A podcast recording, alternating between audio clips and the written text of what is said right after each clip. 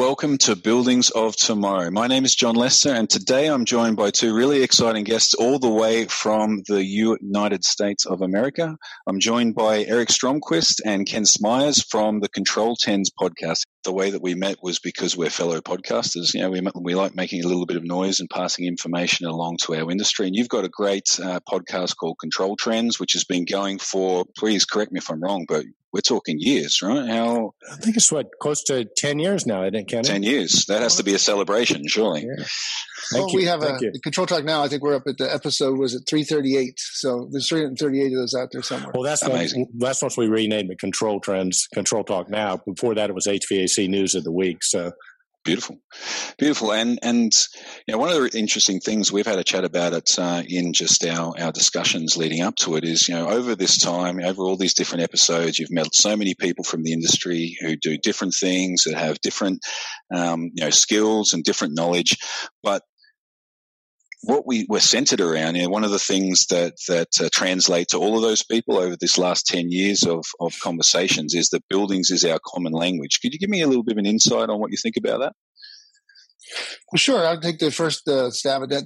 Uh, Eric and I have been fortunate enough to travel on, on behalf of Control Trends to various uh, global events and and, uh, and, and basically report there. And one of the things we do is we go to these these fabulous buildings around the world, and we see the remarkable architect and engineering to restore these buildings and make them functional and sustainable and yet they're 600 700 years old. And so eric and i had made a point that you know no matter where you go in the world you know once you step inside of a, a restaurant or a building or you know a, a train station we're faced with the same problems. And that is you know providing HVAC, cooling, air, air conditioning is very critical in certain times, and of course heating, but the indoor air quality. But Europe uh, gave us a great sense of the, the greenery aspects. Everything you know is organic. Every, you know, everybody's trying to make an effort to, to sustain and be a good steward, and that's kind of neat. That's a universal thing. It's coming to the states too, so I think we're we're on board with that.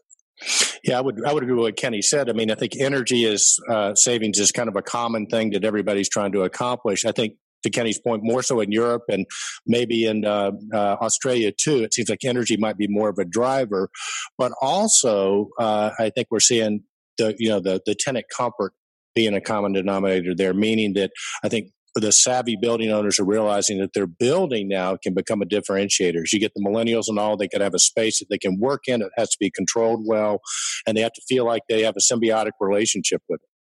Yeah, I really love that point because absolutely, I think as an industry, we're getting a better understanding of that impact that the building has because we spend so much time in them. You guys are out on the road every day. You're out talking with people in the industry in different parts. Is this a conversation that you're having regularly? Oh yeah, oh yeah. I see in, in, that, in that part of the world, United States, uh, a lot of things are, are, optional. You know, so building owners they make decisions, so first cost or whatever, and then our job is to try to get all those messages that, that we had talked about uh, over the time 330, 300, and then where's the best investments and how to make things, you know, uh, modular. You know, get in, get control of it. You know, and then of course this, this enormous appetite for data, and and and basically uh, each part of the world that we've seen has a different style of approaching that. You know, certain countries, there's no choice. You are going to get this done, or there's going to be a handsome penalty to pay. In, in, in the United States, we're still trying to, uh, you know, we've got 50 different states with 50 different ways to solve the same thing. So there's a, there's no uh, cookie cutter approach. We got to we got to go in. So we have a our hands are really challenged. Our, our hands are full of telling the message of why these building owners need to adopt these things because they're both you know economical for energy savings and then they give the best user comfort. And then we have security and safety uh, that's really becoming hot. And, and so we got to integrate those whole concepts into a single platform. Yeah, I would echo what Kenny's saying. I think in the States now, it's less driven maybe by energy savings, where a lot of things that are optional. So I think that is both uh, an opportunity and, and also an obstacle, meaning if you're just focused on low cost, low price, and not creating more value by bringing things to an owner's attention, like uh, tenant comfort and using your building as a, a, differentiator by having people in the building be more uh, effective, then you're, you're probably playing on the wrong end of that field. So I, I think it's the people that are doing that are being very successful, and I think we're getting more shifting more from a price only to a value plus price type model. Yeah, which is only a good thing, you know, because eh, cheaper is not better, and and these are such important pieces of infrastructure. They're such important assets. Do, do you find a challenge because you know it's great to hear that this conversation is happening more often, but energy is a is a is something that's quite easy to measure. You know, we have a meter somewhere, we can do a report, we can we can compare it to last year after we made some changes, and we can we can put a number down. Um, how do you see it in in in your industry in your conversations? How do you quantify or how do you have that conversation to justify that investment? effectively?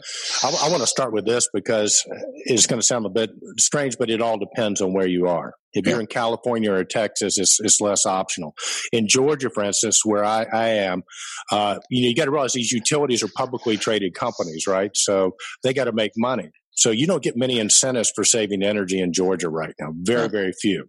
Uh, whereas if you go to Pittsburgh or other areas of the country, they're they're more incentive driven by the power companies to conserve energy. So I think it sort of depends on where you're you're at. Would you agree, Kenny? Oh yeah, certainly. I mean, the, the, mighty dollar, uh, you know, takes first first precedent. But we're seeing some interesting things with those metrics that you're talking about. Like uh, one of the great initiatives was, was, was with lighting. Now that the, they've actually been able to produce a metric that uh, means that lighting has such a great impact on people's behaviors and, and productivity that different school systems are adopting an eight scenario, uh, you know, uh, routine for for lighting at different times of the day for the students. When they come in, they're all jumping, getting off the bus, and, and it's noisy everything. They do something with the lights, you know.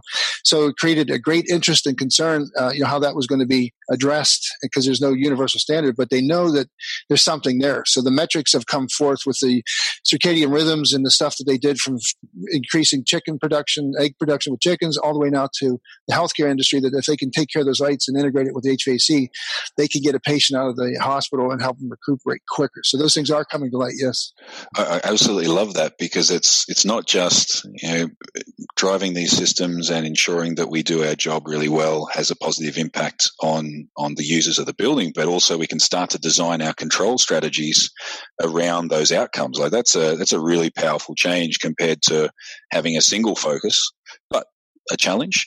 How you know how how do we absorb this as we get more understanding? It could be like technology. We now we're using lighting control and understanding circadian rhythms. It could be the next day we we decide that at three o'clock in the afternoon we need to change our set point for CO2 so that we can get people excited again. Like this is this is a this is a fun but a slippery slippery uh, slope right. that we could be on. Well, Jon, sure. Jon, I think so. And then here again, you know, in the U.S., unfortunately, because of the gun laws or whatever, we have all these shootings in schools and stuff like that. It's very, very unfortunate. But you know, here's sort of an interesting thing where the control system can become one of the hub centers, right? And you know, Kenny's company handles a product, and it basically hooks into the front end system. So if there's a shooting, it identifies where the shooter is, via a gun a gun flash and a gun sound, uh, so that when the first responders get there, they know where the perpetrator is, and seconds can save tons of lives. So, yeah. it, I, I, think I think at the heart of it is begin to think of the control system as more than like you you said earlier, just temperature controls.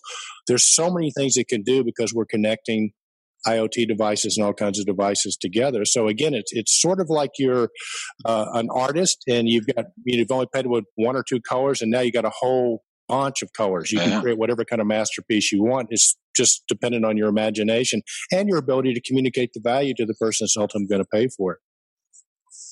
I, I, I, couldn't agree more. I think how, how exciting is it that uh, all of a sudden we're, we're, to the point of not having to focus on our traditional uh, the traditional aspects of the industry, but start to use all of our systems as our eyes and ears to to to start to have positive impact across all the different aspects of the building.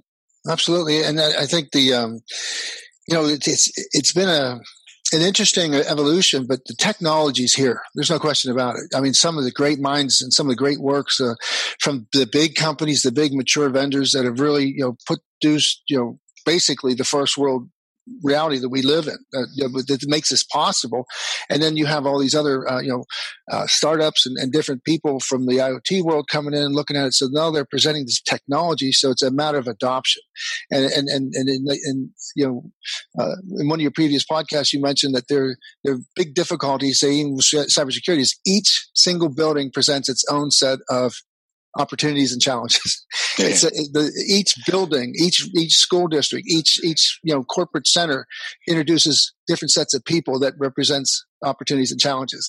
Yeah. And and you can't get really proficient at something that's so has so many swinging variables and, and you know moving parts that you know so so what you have to do is rely on you know the different uh, the ASHRAEs and, and and the building codes and the BOMAs and and but more importantly the education of the owner and the end user.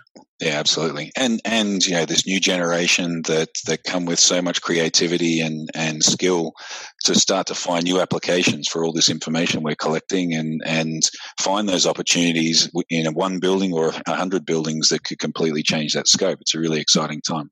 Sure is. Eric, Ken, thank you so much. I appreciate the time. Everyone who's out there, please have please take the opportunity to listen to Control Trends. It's a great podcast. It really gives some great insights. Um, and also, please ensure to like, comment, and share this episode and subscribe to us here on this channel. We'll see you again soon. Thanks, Jon. Thanks, Jon.